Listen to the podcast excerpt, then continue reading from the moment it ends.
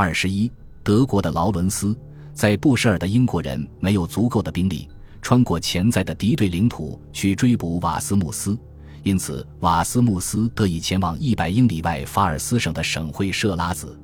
在那里，他以德国领事的身份为掩护，开始建立自己的行动基地。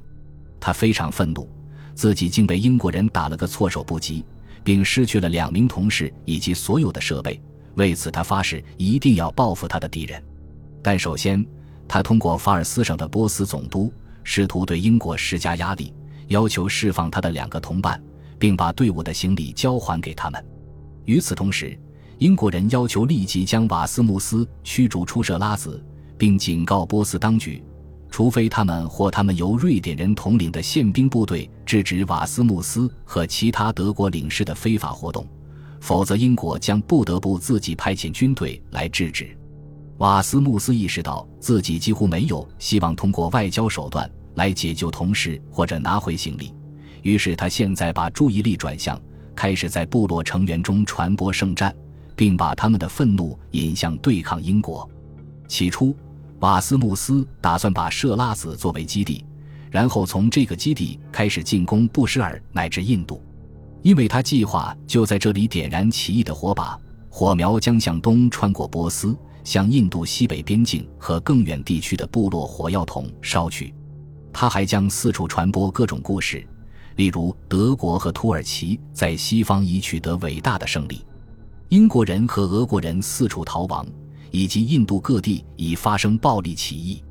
所有这些故事将在部落中被大肆宣扬。以此来证明土耳其和德国的事业是正义的，证明圣战是正义的，而圣战的唯一目的是把东方的人民从英国和俄国的压迫中解放出来。然而，瓦斯穆斯在上述意外袭击中丢失了他的行李，其中包括大量特别准备和翻译的圣战传单，这对他的反印度行动是一个沉重的打击。他不得不转向，集中精力只对抗在波斯南部的英国人。瓦斯穆斯这次的主要盟友是好战的坦吉斯坦人，这个部落控制着布什尔附近的沿海平原。瓦斯穆斯在战前就认识他们的许多首领和长老，他在当地的宪兵部队中也有一些朋友。这些军官大都明面上中立，内里却亲德。瓦斯穆斯可以相信他们，而他们则会对瓦斯穆斯的不法行径视而不见，而且也会无视英国人愤怒的抗议。坦吉斯坦人长期以来对英国人怀有不满，这有效地促进了瓦斯穆斯对坦吉斯坦首领的拉拢。坦吉斯坦人的北方邻居和竞争对手是强大的巴赫蒂亚里人，他们以不干涉部落领地里英波油田的石油输送为条件，从英国人那里换取了巨额的收入，而坦吉斯坦人却什么也得不到，这引起了他们的强烈嫉妒以及对英国人的敌意。当瓦斯穆斯向南穿过巴赫蒂亚里地区时，他曾努力地去说服这个部落的首领们，要他们加入对抗英国的圣战。为什么要和贪婪的英国人分享你们的石油财富呢？瓦斯穆斯责备他们，帮助我们把英国人从你们的土地上赶出去，那么所有的石油就都是你们的了。巴赫蒂亚里的首领们指出，他们并没有开采石油的工具。瓦斯穆斯则向他们保证，德国会非常愿意派专家来帮他们开采。但是首领们对他的甜言蜜语置若罔闻，因为他们知道德国人在波斯湾地区没有油轮，更重要的是，皇家海军控制着航道。即便如此，德国人的这种态度还是给巴赫蒂亚里的首领们壮了胆。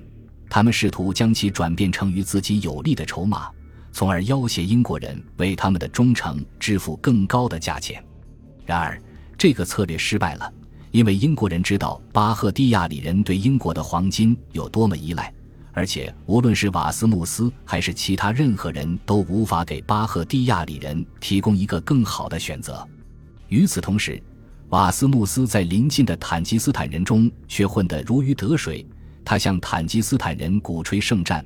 假装通过那个假的无线电设备接收到来自德国皇帝的劝告以及恭维的讯息。他在这段时间拍摄了一张照片，照片中的形象令人大吃一惊。他穿着波斯的长袍，留着亚麻色的长发，还有小胡子，腰带间插着一把毛瑟手枪，他的眼睛朝上看着，眼中流露出一种近乎救世主的神情。波斯人啊，他对他们说：“现在是时候把你们自己献给神圣的事业了。在整个伊斯兰世界都受到异教徒敌人威胁时，如果你们不愿做出牺牲，那么在审判日那天，你们将怎么面对先知？”瓦斯穆斯向他们保证。德国人和土耳其人很快就会入侵印度，东方最终将从异教徒的枷锁中解放出来。他说自己已经走了两千多英里，来帮助他们把讨厌的英国人从他们身边赶走。正如他们亲眼所见、亲耳所闻，他与德国皇帝保持着密切的联系，而德国皇帝将会亲自发出圣战的信号。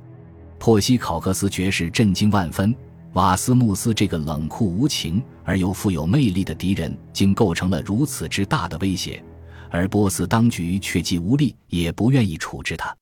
于是，考克斯决定自行执法，悬赏缉拿瓦斯穆斯的人头。他悬赏五千英镑，后来追加到了三倍，来缉拿这个德国人，不管是死是活。在那些地区，这可是一笔巨款。对那些潜在的背叛者来说，这是一个相当大的诱惑。假以时日，这个悬赏可能最终会对那些唯利是图的部落成员起作用。然而，这个悬赏后来却并没有真正付诸实施，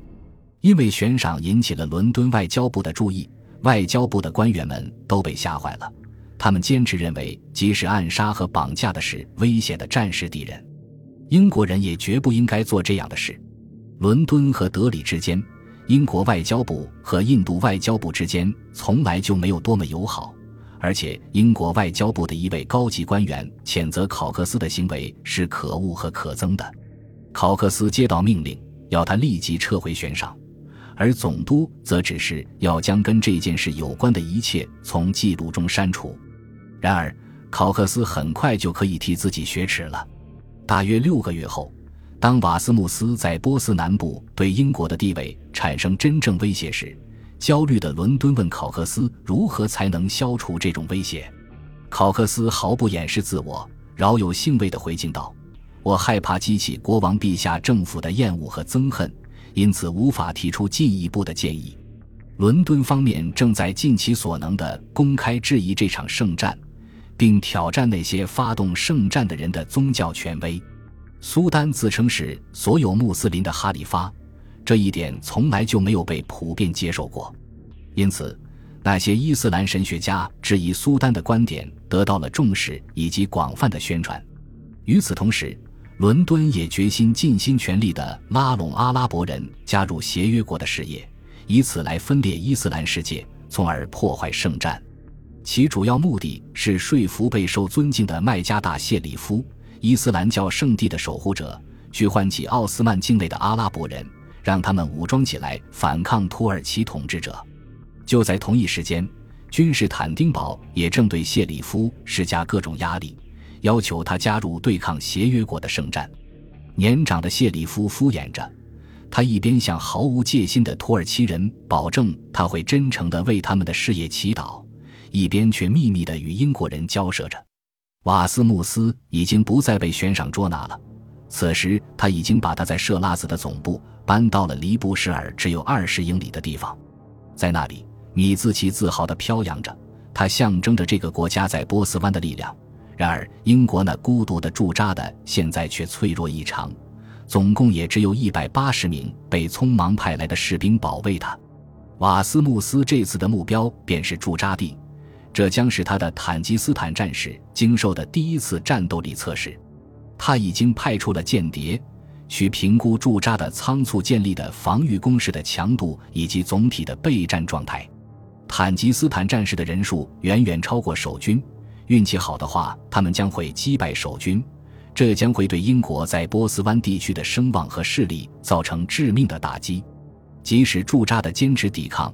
英国人也将被迫部署更多的兵力来打击这些部落的人，并阻止对布什尔和波斯南部的其他英国据点的进一步袭击。这样的部署消息被适当的夸大之后，可以被瓦斯穆斯和他在波斯其他地区的同事用来煽动公众舆论，最终将会把沙赫及其大臣们拖入这场战争。这反过来将极大的帮助到尼德迈尔和亨提格，他们在那个时候正出发前往阿富汗，去执行说服埃米尔加入圣战的任务。